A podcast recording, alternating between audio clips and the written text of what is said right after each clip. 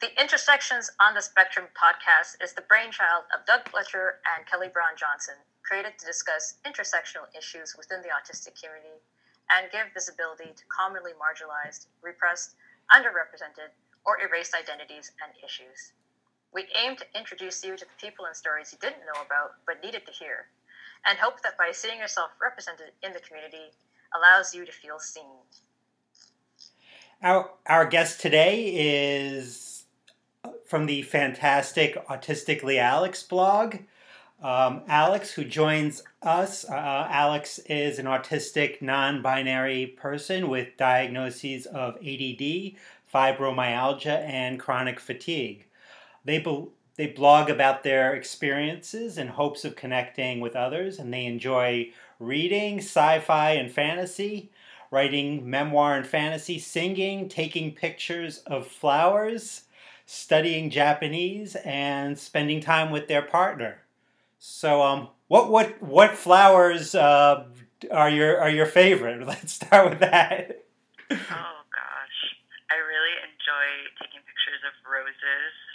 There's just so many different kinds of roses, and they have really beautiful shapes.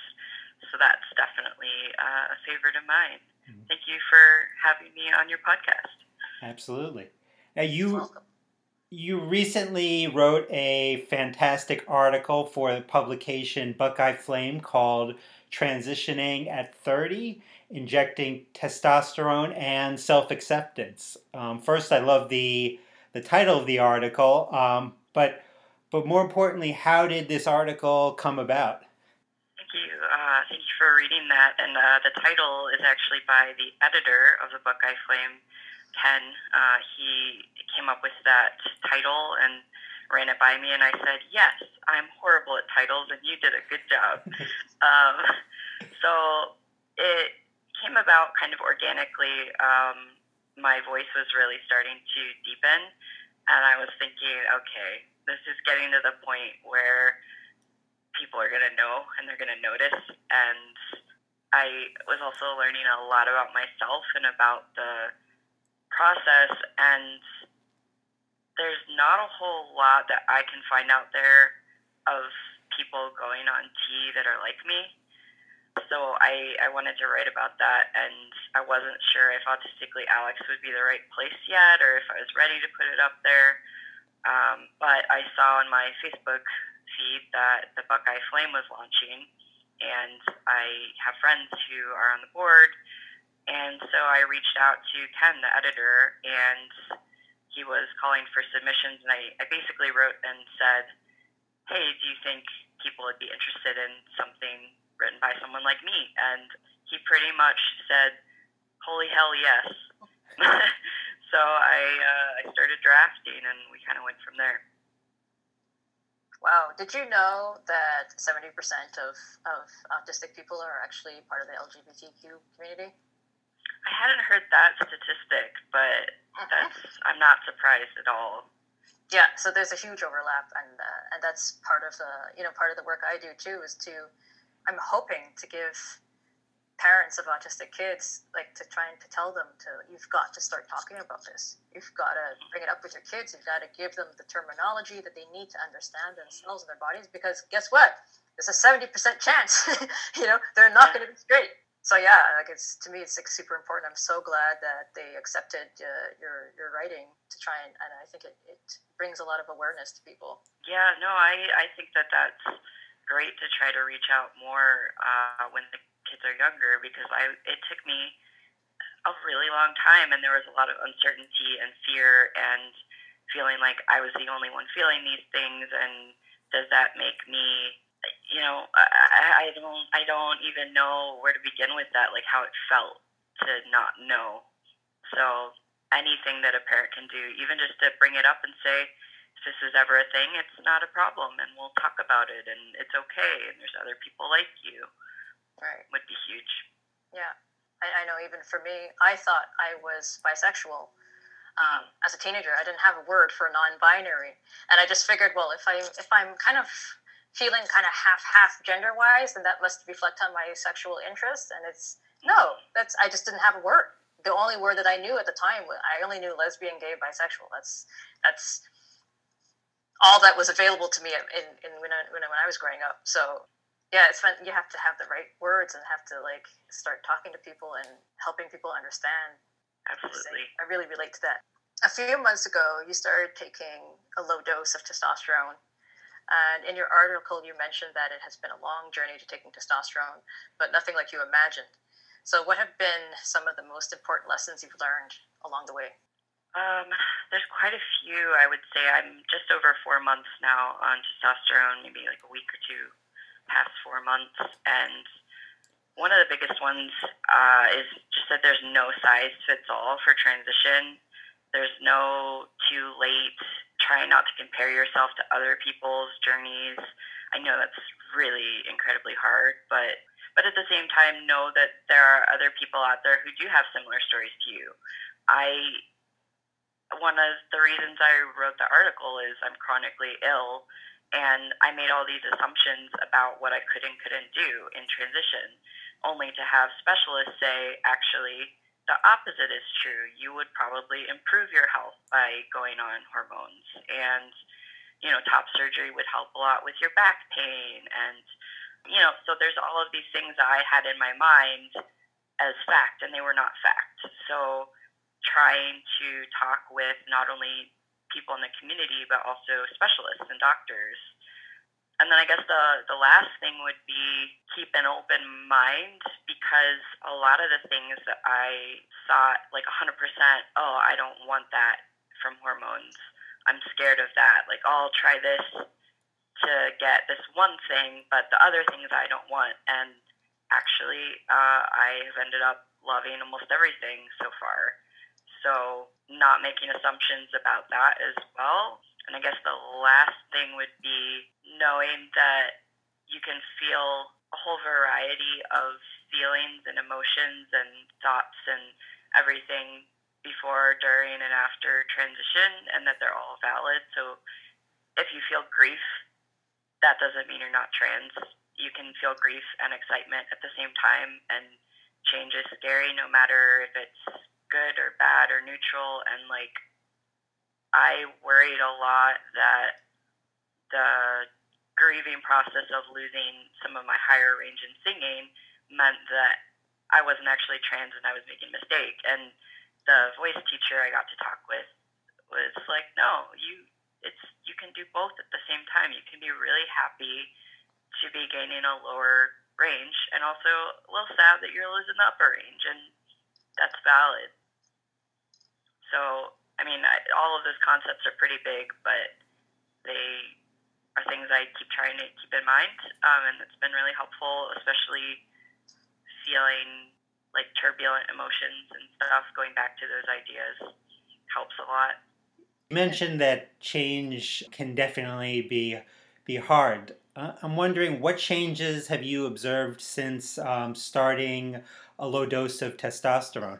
Yeah, so things might be a little bit different for me because I have PCOS, uh, polycystic ovarian syndrome. So my T levels were already pretty high. But I, even within the first or second shot, I started to notice my throat felt a little weird not the best during COVID times because it's like a frog in the throat or like a gravelly, like phlegm kind of feeling almost. But that's super, super normal. And, but that was the first thing I noticed because that was like really quick. And then soon after, a lot of facial hair, especially under the jawline. I have a lot now. I noticed a lessening in my chronic fatigue and my chronic pain for sure those have gotten, um, you know, they're not gone, but I have a lot more good days now. Well, acne and oily skin for sure, but you know, I'll pay those prices to feel more like me. Confidence almost immediately. Confidence went up. Social anxiety went down just in the first few weeks. Wow. On your blog, Autistically Alex, you wrote a piece last January about battling your eating disorder and I really related to the letter you wrote to your disorder about how hard it was to let go and what would happen afterwards. So, how has your progress been on that, and do you feel that transitioning has helped? Yeah, I think if 2020 hadn't been the year that it, it has been, my answer would probably be very different. I think overall I'm doing better than I think I am. Um, my therapist likes to remind me that I really have come a long way and I have a lot healthier relationship with eating now. I don't feel like I'm in chains anymore, like food is controlling me. I notice now when I'm using food as a crutch. Um, it might take me a day or two to go back to what I need to be doing, but I, in general, am not finding myself like so dizzy or hypoglycemic from not eating I would say overall I'm in a fairly good place. There's still some slip ups. Um, but in a lot of ways, unfortunately, my eating disorder and my dysphoria go in hand in hand because if I gain weight, and I'm on several medicines that can gain weight, I end up having more dysphoria about like my chest or my hips. And as testosterone is kind of fluctuating my weight and where it's distributed to, that can be a little um, challenging, but I think overall, body positivity and fat positivity and just loving my body has come a long way. I don't I don't ever have like a consistent every single day I'm eating exactly how much I need to and I don't care about my weight and all that, but more often than not I'm I'm doing better, a lot better. Yay! Yeah. In your article, you mentioned the process of transitioning to a non binary trans masculine adult, and you talked about phasing out your clothes that made you feel uncomfortable. So, what, what clothes are, are you wearing now that make you feel better, make you feel more like you? Well, it's not as much as I'd like. It's kind of slowed down with the pandemic. I'm at high risk, so normally I would go to a thrift store, you know, and pick up a bunch of stuff for really cheap. But so it's kind of had to slow down, unfortunately. But any ties or bow ties that I can get my hands on, um, little bit baggier sweaters that are gender neutral or a little masculine. Um, my feet are tiny, so boys' shoes actually fit super, super well anything like boxers or briefs, that kind of thing, has actually been huge, um, comfort wise and identity wise. I think one of the biggest things has been like just permission to let go because I've had clothes. I have I even had clothes from like middle school, a few things that I kept for nostalgia and like just holding on, like letting go of that stuff felt like a big step. And so I ended up rephrasing things in my head to be like, well, think about like a little trans girl out there who doesn't have this and she would wear this and you can't even fit into it anymore and it makes you feel horrible when you wear it. So like give it to her. Mm-hmm. And that helped a lot. And also I've had a really, really hard time differentiating between I really like that pattern or that top or that color versus I want to wear that top or that color or that pattern. And I don't know if that's just the way my brain is, but I go, ooh, shiny, pretty. But then, and for years, as, uh, you know, in my 20s, I would buy a thing, love it on the rack, think, oh, yeah, I kind of like this on me and then I get it home, and within like a week or two, I'd realize like, no, this I don't feel good in this. I like it and I look good in it, but I don't feel good in it.